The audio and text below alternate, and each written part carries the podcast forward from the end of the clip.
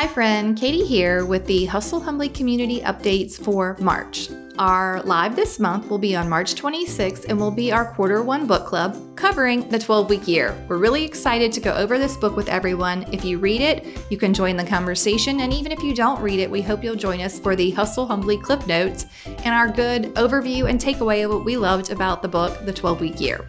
Other reminders for the community group are to make sure you're on the referral list, as well as the military referral list if you serve a military community. Our final reminder is that we have a podcast search feature. It is a really cool feature of the community where you can go in and find a previous episode or episodes that cover a certain topic you're looking for.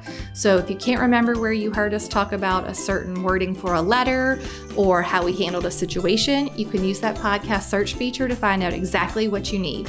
If you're a member of Community, you'll have all of this in your monthly newsletter as well as you can find it on your dashboard. And if you're not a member of Community, please feel free to join us. You can learn more at hustlehumblypodcast.com slash membership. There was nothing in our job description that said actively work to get these people under contract. Can you write offers on all of these today and let's see if one of them sticks? Constant repair negotiations because you get one person through, on to the next. We'll go ask Google. Is that what they Yeah, probably. 3% every four weeks, drop the price until you sell. That's it. Sometimes they just need to hear a man's voice. we had a local area code for each market, so that's why people would be confused. Hi, y'all. Welcome to Hustle Humbly. It's Alyssa and Katie, and we are two top producing realtors in the Baton Rouge market. We work for two different companies where we should be competitors, but we have chosen community over competition. The goal of our podcast is to encourage you to find your own way in business. So stop comparing yourself and start embracing your strengths. Okay, hi, Alyssa. Hey, Katie. It's episode 192. Okay.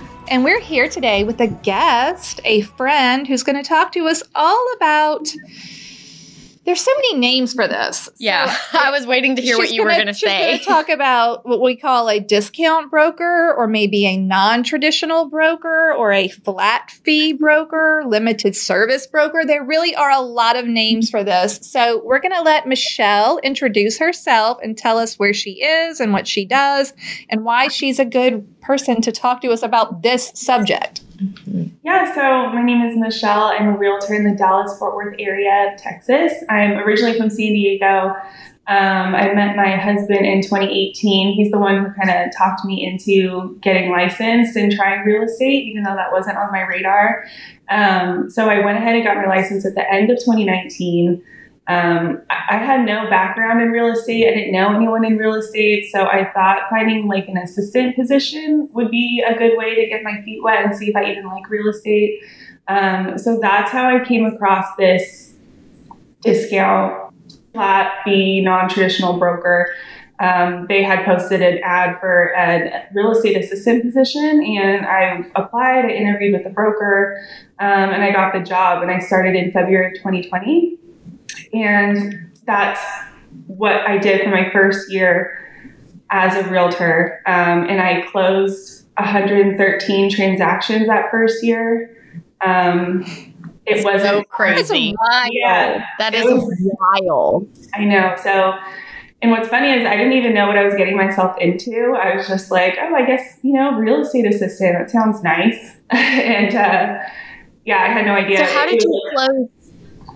Sorry. Yeah. How did you close so many transactions as an assistant? So I guess you weren't just an assistant, you were. Yeah. So the thing is, is like this specific brokerage was smaller. Um, it, the job position was an assistant, but it was only two months really as an assistant. And then they were so short staffed that they needed someone to start taking clients, and I was licensed. So um, I just like was saying yes to everything. You know, you ready to take a client? Sure. You ready to you know take another? Sure, sure, sure. And I was just you know, it just went from there. Um, so yeah, that was my first, that was my introduction to real estate and I knew it just wasn't for me. So I just took, I told myself I was going to work there for a year, take everything I could from it and all the experience and knowledge and then go off and do traditional. Why did you feel like it was not for you? Well, because it was the way that the company was set up, everything was just a number. So like the broker the mindset was just go, go, go, on to the next. Everyone was a number. You know, say the seller received an offer or maybe two offers. At the time, this was before like the crazy bidding wars started, but the broker would always push to have the seller, to have us tell the seller, just take the first offer. It's always going to be the best one um, just to eliminate getting into a bidding war, just anything to save us time and just keep it moving because, you know, it makes sense. They paid a flat fee initially to be listed. No one cares how much they sell for, when they sell. It's like just get it done, close, on to the next. And it was just so cold. And, you know, my broker, his only complaint really of me was that I, he literally told me I care too much. And I was like, that's how I knew. that's how I knew that that was. Yeah, that's how I knew. Maybe this isn't for for me. Oh, that is crazy. Okay, how many like clients would you have at one time, and did they? Obviously, you weren't making a commission, so were you on a salary, or how did they pay you? Yeah, so we were paid hourly, um, and we would get a very small commission basically when someone would sign up to list with us and then when that listing closed and we represented them we would get a very small commission like it's laughable to i remember when i was interviewing with brokers when i was ready to um, go off and do traditional the lady that the manager that I met with, she was like, I could tell she pitied me. She's like, "Oh, you poor girl!" Like the amount of volume that I did, and I told her how much I made. It was like it's funny to think how little I made for the amount of work. So, right. in this type of situation, when you get a lead and they want to list their house, what did that look like? How many times did you did you meet these people ever? Did you go to the house? Like, what was the process? So, this office um, was based in the Dallas Fort Worth area, but we had sellers all over Texas, um, and co- we covered multiple markets. Nothing was in person; everything was over the phone, through email. Um, a company, like a big majority of the sellers who would list with the brokerage, um, a lot of them found that were either repeat clients, referral clients, or um, Google because it makes sense. You know, people are looking for a cheap option or searching flat fee brokerage, and we would pop up. Um, so it was it was all inbound. We didn't have to do any type of like prospecting or marketing. I think they had really good SEO. They had some IT guy handling that. Hmm. Very. So you would just take their information over the phone when they were ready. Yeah. They were in charge of getting their own photos. Did they have to give photos to you to upload? So the way that it worked, they would have two options when they were listing with the brokerage. They would have the most basic plan, which is basically for sell by owner. They would make a payment on the website. The, the payment would come in. The assistant would basically handle the onboarding, call them, confirm their property information. Um, anything else was extra. If they wanted a CMA, it was extra. Um, if they wanted photos, it was extra. Um, we would provide the paperwork because it was on the website. Um, and then the second option was called, you know, they would have full representation. It was still a flat fee, it was just a little bit more. Um, same thing with that option, except it would include a CMA. One of the agents would do a CMA and suggest uh, suggest a price to them, and they would be assigned to an agent once an offer came in. Um, I will say it was like a well-oiled machine. It was a very small staff, but it was like three assistants, three agents. The assistants would be handling all the inbound, you know, the orders being placed and people calling wanting to list with us. You said they wouldn't get assigned an agent until they received an offer? Yeah, which was one of the big problems that I noticed at least is that there's so much that happens from when they list to when they actually do get an offer. It was kind of like a list it and forget it situation. Um, because again, like it doesn't benefit them to put extra work into getting them that offer and getting them to close because it doesn't matter. They already got paid. So, Okay, that was um, my question. So it really doesn't matter to the broker whether the house sells or not. Right. No, it doesn't. I just remember like someone would be tasked, one of the agents would be tasked in any of their free time to go through the people who were expiring soon and basically call them talk them into relisting for another six months. But there was nothing in our job description that said actively work to get these people under contract. No. And so if they wanted to renew because they were approaching expiring, would they repay? Yeah. Yep. okay. Yeah, it's just like so a cold. Fascinating. I know. Yeah, it's just a wow. all right. Take another payment, put it back up, or you know, extend the expiration date and just leave it. I mean, how was your? I guess service advertised just as a here's the amount the fee and you'll get basically like an admin person to put your your listing into the MLS and then you're you're on your own right? Like you have to schedule your own appointments and everything like that right well, the office would, the assistants would set up each listing with a showing service and we they would be sent like a key box. So each each listing did get their own little sign um, and they would get a key box they'd have to pay a deposit for. Um, so they were set up with the showing service. Really the way that it was advertised was you don't need to pay a traditional agent. Agent traditional agents make so much money and kind of pushing the whole like agents don't do anything. You don't need to pay that much for it. That all all that really matters is the price and that you're in the MLS. That's all that matters. That was like heavily pushed. And then the price is like right there. So that's, and someone looking for a cheaper option, obviously, I'm sure that looks appealing. Right. Yeah, right. I understand. And you did say, you know, some of the clients that y'all had, the options somewhat made sense for them. Yeah, I mean, I would say a small percentage we would be investors who are local and familiar with you know, the, the contract in Texas and um, they've sold homes a bunch of times. They would do the most basic option for the most part, or they would pay a little bit more to have full representation because maybe they're a little too busy and they wanted an agent to step in and just handle the negotiations for them once they did get an offer. Those clients, I mean, that's the only time I think it was not, you know, a terrible idea, but that was a very small percentage of the clients. Right. Mm-hmm. Okay. When you talk about them having the choice between full representation, I'm doing my air quotes, y'all, um, or just a plain like lower level. What was the break? Do you know? Like, was it 50% of people would choose full representation, or would most people pick just to put us in the MLS and, and leave us alone option? I want to say most of the, it might have been close, maybe like um, 70% did the basic option and maybe, or no, maybe like 60% did the basic option and 40% did the full representation, yeah. would so, be my guess. Yeah. Mm-hmm. Mm-hmm.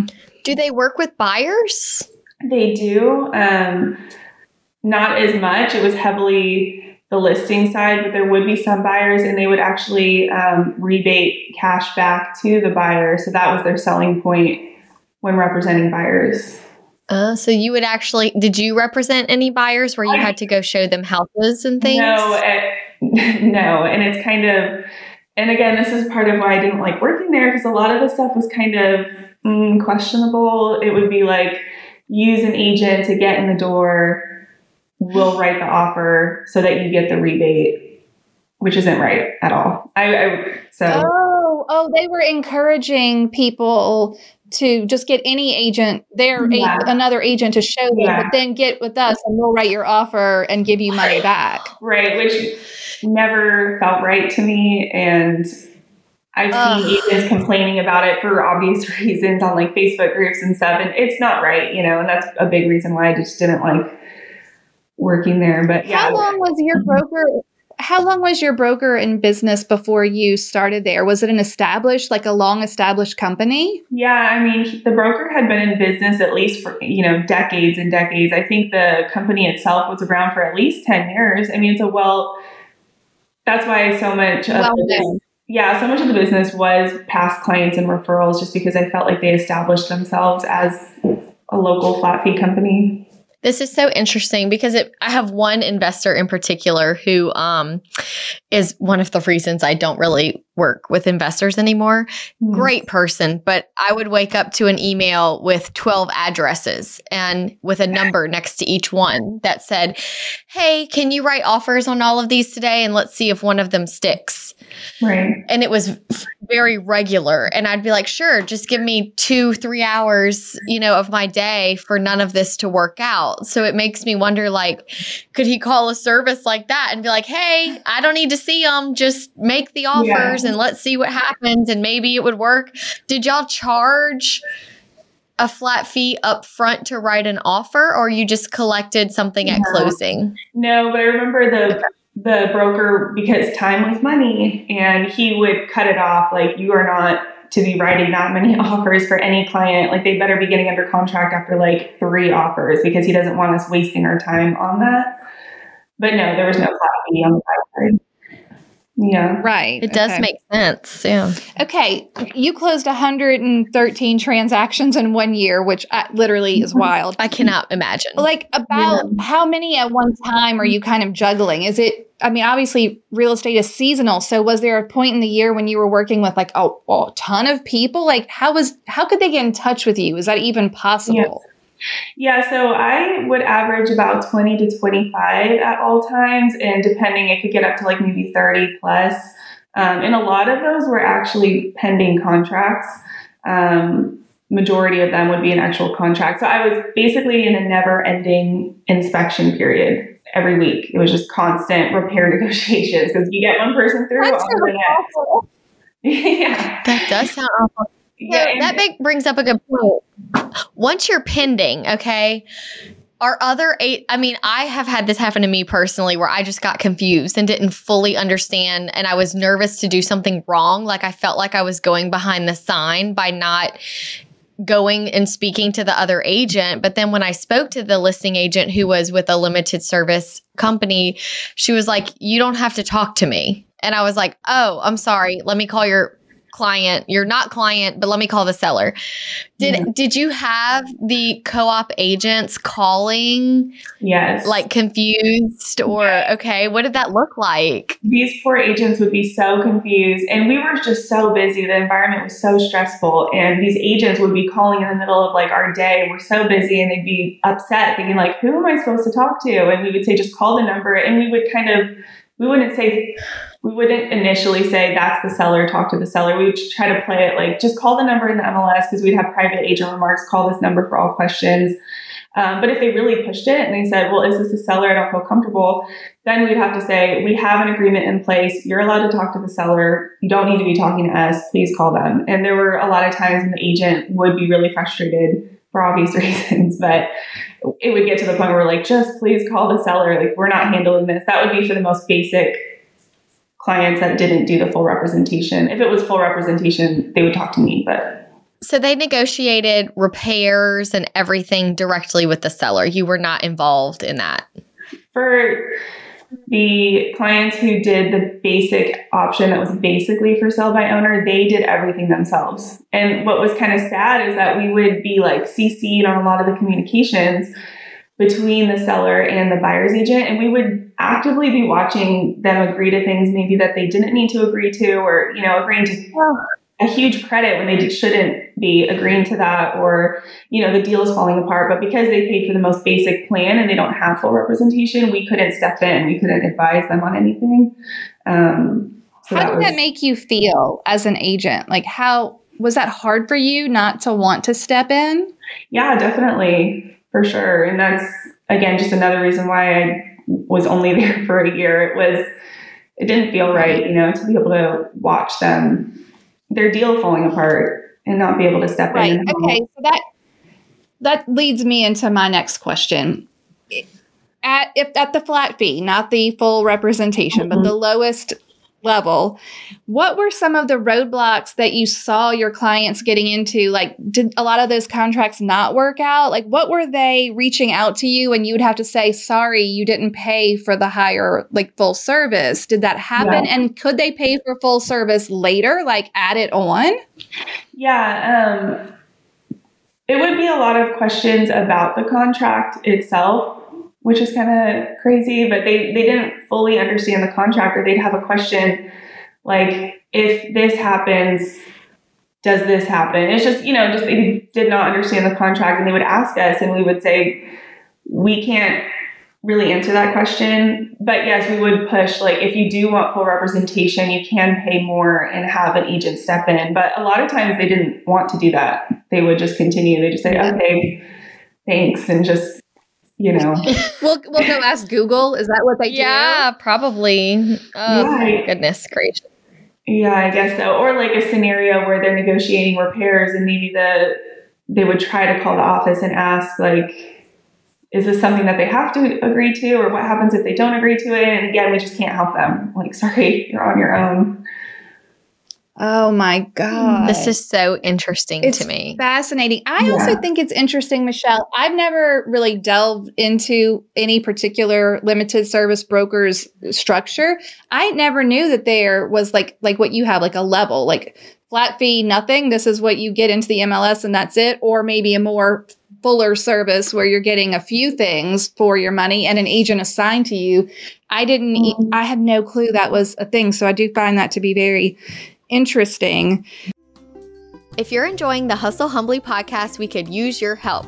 We are trying to get some new reviews. Please head over to the show notes and click the link to leave us some new reviews at ratethispodcast.com slash hustle humbly. And if you're on Spotify, you need to follow, hit the bell, rate the show, and leave a comment on the current episode. And for our YouTube friends, like, subscribe, and hit that bell. Thanks for all your support. I mean, were there things that your clients expected of you that like would never have been included even if they were full service? Like was there anything that clients wanted that that never was included? Um a lot of times they'd be surprised that photos weren't included. I mean, any marketing, nothing like that was included. It was simply professional photos. If they want to pay for that, put it in the MLS, and that's it.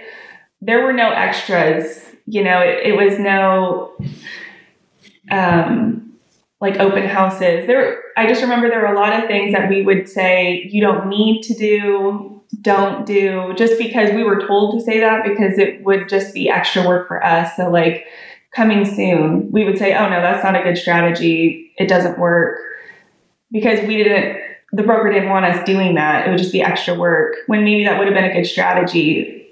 So I just remember it was kind of just like a one size fits all for every client.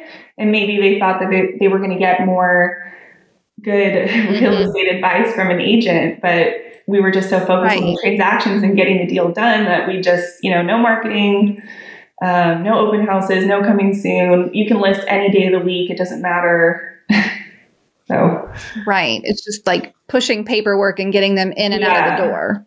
That's a good point. So you said any day of the week. Y'all had staff working on the weekends to get things input into the MLS. Mm-hmm. Yeah. So the office was open 8 a.m. to 8 p.m. during the week, and then weekends it was like 9 to 7. Um, and there would be someone working in the office, so we would constantly be. Um, no, actually, we wouldn't put listings in on Sundays, but we would on.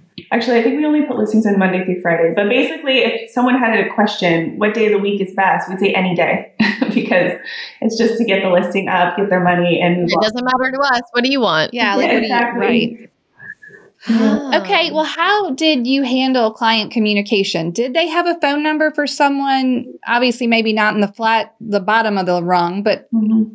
could they call you? Could I mean, can they? Do they have to email? Are they told like you know, basically you can only email? What What is the communication? I guess structure. Yeah, I guess it, it was agent to agent. Um, I personally would give my clients my cell phone number because I did want to be able to handle stuff outside of my office hours. Um, but there was another agent in particular who refused, like, absolutely not, do not let any client have my phone number. And stuff would just be blowing up and he would just be nowhere to be found because he could hide behind it. And I, you know, boundaries, of course, are great, but I'm pretty sure he did it as a way to just shield himself from what was going on and let the let the assistants handle a lot of it. So um, If I was working for this type of company, I would probably have to keep it email and not let anybody have my number because I don't think I could hear their voices. Well, I don't know. I'd have to just service? Like, how do you like? Oh, well, oh, I'll, oh, I can turn the service on or off. Yeah, right. I just have like. Yeah, they were, they were respectful. I mean, most of the communication was done through the office phone. They would call the office, and um, the assistant would pass the phone, pass them over to me, and a lot of the communi- communication was done through email. But I knew that stuff happens outside of office hours, so I wouldn't, you know, they can have my cell phone number, but they, no one was really blowing me up. I think they were respectful that way, but um, because sometimes things really needed to be handled outside of when you're in the office. So what wasn't really right was the agent who didn't want anyone to have his cell phone number. He would have us um, share his home office phone number as if that was his cell phone number.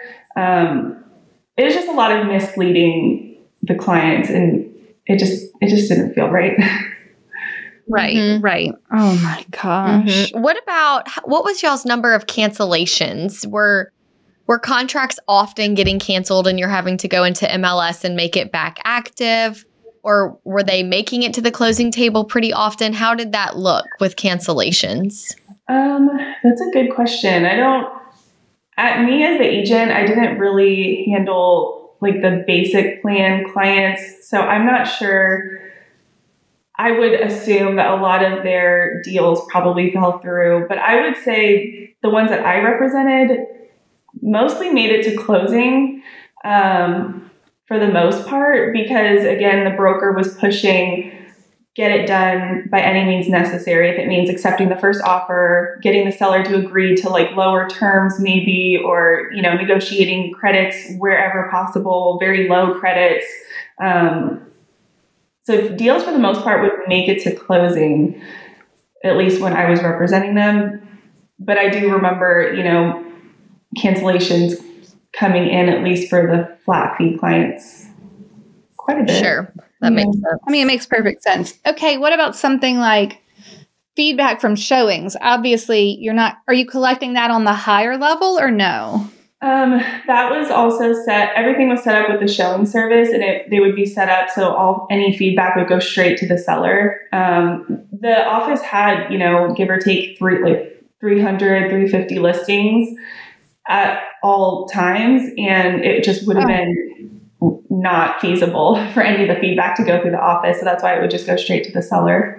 Wow. So y'all did set them up, you said, in a showing system that kind of automated that. Yeah yeah, out here we have ShowingTime, so yeah, yeah we have that as yeah, well. Yeah, it was just all automated and everything would go straight to the seller and the seller would approve and decline showings and they would just handle all that themselves. Wow. Yeah, wow. Okay, let's dig into what now that you're on the other side and you've gone to a regular full service brokerage, what are some of the things that you would maybe caution the public about when they consider a discount or limited service broker? Like, what are some of the things they need to keep in mind? Um, I think the big thing that the public should be aware of is that, you know, this is a flat fee company. All they care about is they're getting the flat fee up front does not matter to them when you sell or how much you sell for because they already got paid. Um, and I think a company like this, you know, it's a one size fits all formula for all listings. Anything that makes it easier for them to take on more listings, push them through, get them closed, move on to the next. So, real estate isn't a one size fits all you know that doesn't work for every house. So i just remember mm-hmm. you know the, the listing not selling we would tell them drop the price 3% every four weeks. Same thing. Oh my gosh. Well there's your there's the money you saved. Right. Yeah, so, every four wow. weeks. Yeah that's the same thing. so what happens mm-hmm. no keep going.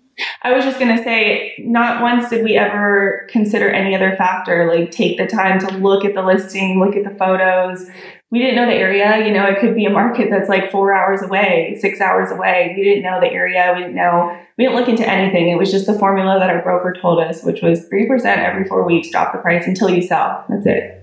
Wow. It's mm-hmm. incredible. That's really sad. What was the final straw? Like, what made you leave and how did you take that plunge? How did this transition happen?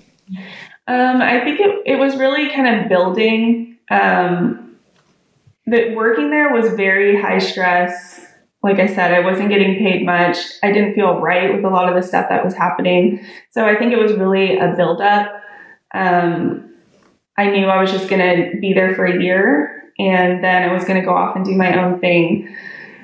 Um, but I remember one of the last the last deal I was representing a buyer, and whenever you're representing a buyer, the buyer is getting paid more than anyone else is. He's getting the majority of the commission with that rebate, and I was dealing with someone that was so difficult and trying to get the broker's help.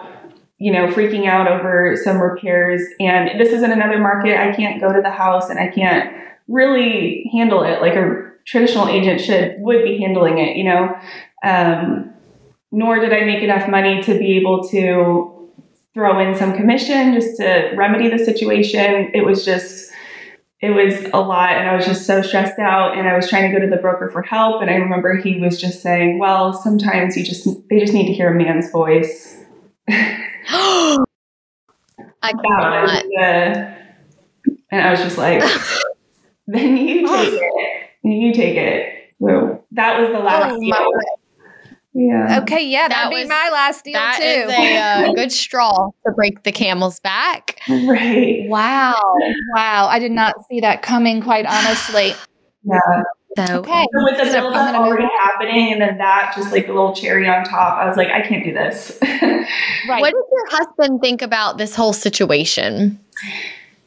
Um, I think he saw it for what it was, which is a, just a learning experience, which is how I knew it was. It was hard to remember that when I was in it, but I think he just was watching and just watching from a distance, just letting me learn. And um, I remember one day mm-hmm. it was like I was just so overwhelmed. I had so many clients, so many things blowing up at once, and everything was fine. I went through the day and I feel like I handled the high stress environment very well. But I got home and I parked my car at the house and I just sat there and I just cried.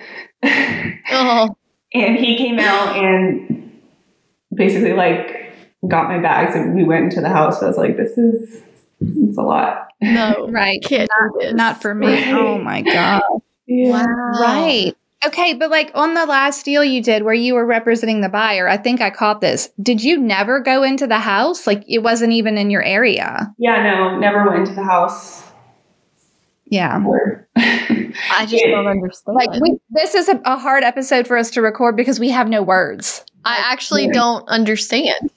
Right. Like the, the buyer found them on Google and was like, get your like commission rebated back to you and then they just let them submit the offer after some other poor agent showed them the house mm-hmm. right? Yeah and then we would um, you know they would have the inspection done. They would go to the inspection. They would just meet with the inspector. The inspection would be sent to us. We would walk through that report with them you know talk about negotiating a credit. Um, how did they get to, into the house for the inspection or a walkthrough or like you're not there? Is the listing agent going to let them in? Um, i don't think it's really an issue with the inspector because at least out here the inspector can access the property and then usually us as the agent we meet with the buyers we meet with the inspector. So i don't think that part was the issue but the issue was the walkthrough.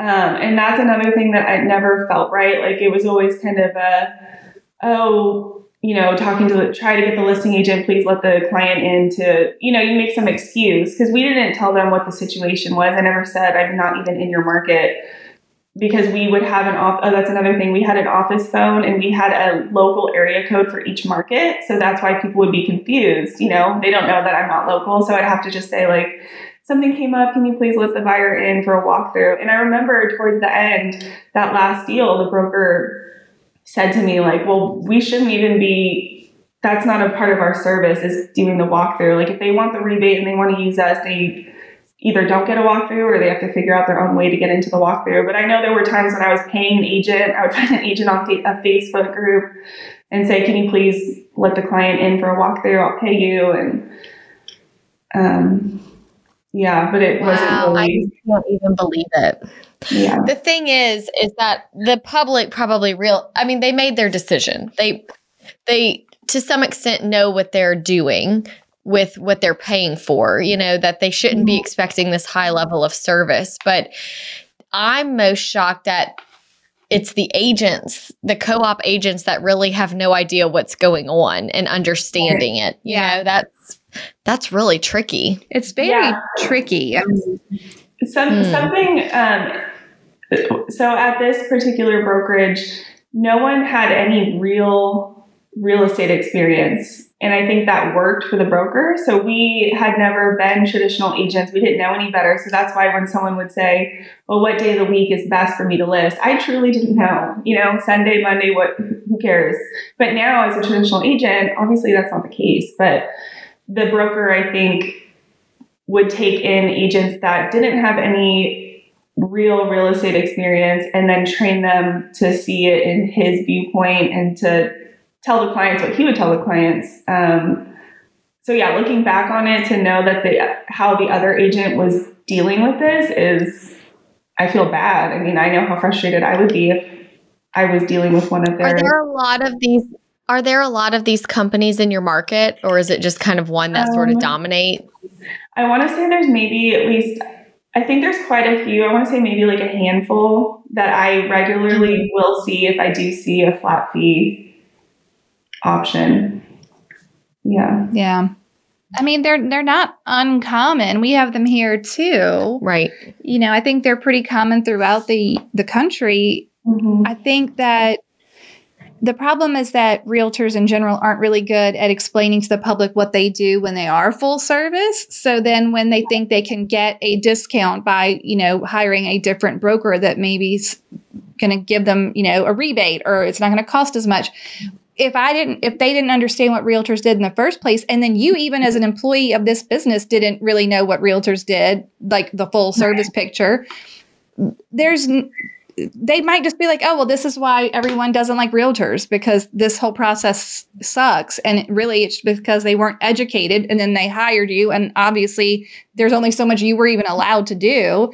Mm-hmm. How much stuff did you have to unlearn when you went to to the traditional side? Was it like shocking for you to like learn that maybe these are not like going down on price 3% every 4 weeks is not solid advice you would ever give your seller?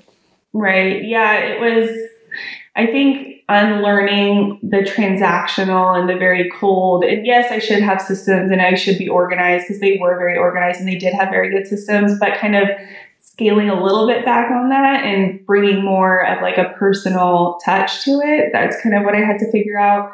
And I always knew that dropping the price, having that specific formula obviously isn't the case. Sense. You know, it's a case by case mm-hmm. basis. Yeah. So I don't think I had trouble taking that into any of my listings as a traditional agent, but I think it was just adding more of the personal touch to it. Um, I remember I had a listing as a traditional agent and I had set the seller up to receive the showing time and getting the requests and everything. And I thought, that would be good because that's how it was at the other brokerage. And he was this old man and he was freaking out, wondering who's texting me. And, but that's a oh, good scenario yeah. of like, it's a case by case basis that that wouldn't have been a good setup for him. So I needed to make it more personal and let him know when the showings were happening, which I did a quick pivot and I did switch to that. But it was a good example of me having to get away from that cold, you know, discount model yeah. Did it feel weird going from, you know, 25 to 30 clients at a time to just a few?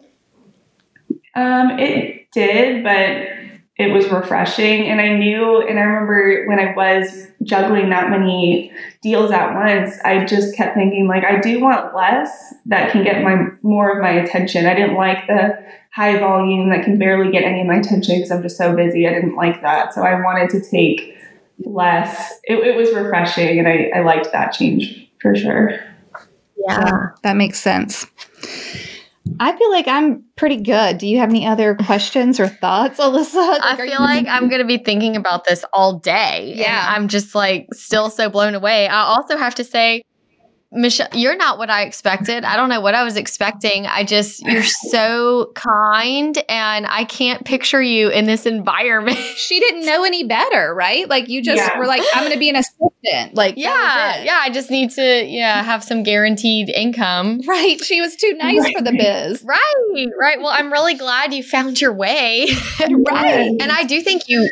This was I do think this was an invaluable experience. Yeah, uh, for sure. I mean, I think we all need to understand how other people run their business. There's nothing mm-hmm. necessarily wrong with a flat fee or a discount broker or a, or a limited service, but the public needs to be made aware of what that mm-hmm. means and what are the actual fundamental differences between getting advice from a full service agent who walks you through the whole, you know, transaction and hiring someone to simply type in your listing into the MLS. These mm-hmm. are two very different experiences. Right.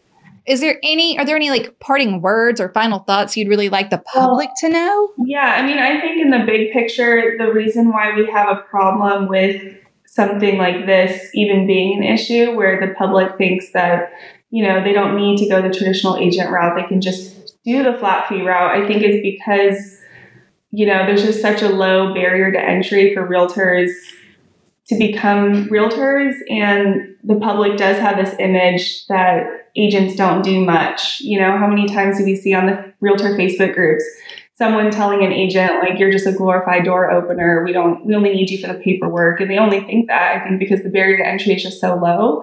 So I think mm-hmm.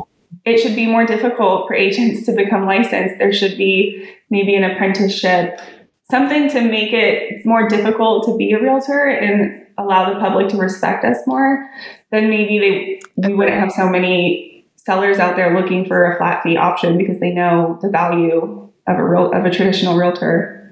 And that's absolutely one of the big reasons that we have this podcast is to just bring professionalism and respect back to the realtor brand and remind people to conduct themselves as a business and mm-hmm. hopefully with time we'll will gain some credibility back and it's just so hard because you're right you can people come and go so quickly because it doesn't take very long to get licensed. And so they get in and they make a big mess and make us look bad and then they leave. And we're just here with the realtor name tag on trying to, you know, fix the do damage control to right. our reputation all the time. So, yeah, definitely. This was so fascinating. Thank you for being willing to share. Right. Um, yeah, thank you for having yeah. me. I do feel like it's important to get it out there so realtors know about it, the consumers know about it. I don't think, unfortunately, it's going to go anywhere. I think there's always going to be this option yeah. here. So there will be. Yeah, yeah, there will always be. But at least if we educate the public on what it is, they can make an informed decision. Mm-hmm. Maybe they need right. more advice and assistance. Maybe they don't. Mm-hmm. Michele, did you bring a toast? Do you want to toast someone today? Yes, I want to toast to two people. Um, these are the two girls that I worked with at the flat fee brokerage. It was such an important part of my career that um, I have to toast to them. And they trained me when I started, and they've just been really supportive of me since I've left. Um, but their names are Cassidy Bradley and Kathy Wynn. Oh, okay. Well, cheers to Cassidy and Kathy. It's nice to have someone shepherd you into any new environment, right? So that's awesome that they were helpful. Thank you for being here. Before we go, we'll take a quickie photo, okay? And okay. then um, we'll have your episode airing, I think, at the beginning of April. We'll send you a little message, okay? Okay. All right. Alyssa. So if you change your mind right. on if you want to be anonymous or not. If you want us to blur you out, we totally will. Okay, okay. smile. Okay. Um, we thought it would be funny to have like the little pixelated uh, like, like blur. We, would, we would blur you out like a Dateline interview. but I think you were very respectful. You were very respectful, and this is totally fine for your name to be on it. Um, thank okay. you for sharing this side of the business with us because it's always yeah. important for us to learn the things we don't know. Mm-hmm. Okay, thank you, um, thank you so much. I hope, was, I hope it's a good episode. yeah, great. It was it's be so good. Mm-hmm. Okay. Thank you. Okay, Thank have a good day, Michele. You Bye. Bye. That was fascinating. Thank you so much for tuning in to the Hustle Humbly podcast. If you enjoyed this episode, please go to ratethispodcast.com slash hustle humbly and leave us a review or drop a comment if you're listening on Spotify. If you have an episode topic or someone you'd like to toast on the show, please email us at team at hustlehumblypodcast.com. Find us on social media at Hustle Humbly Podcast. Don't forget to find all of the free resources at hustlehumblypodcast.com slash resources. See you next week. This is the good life.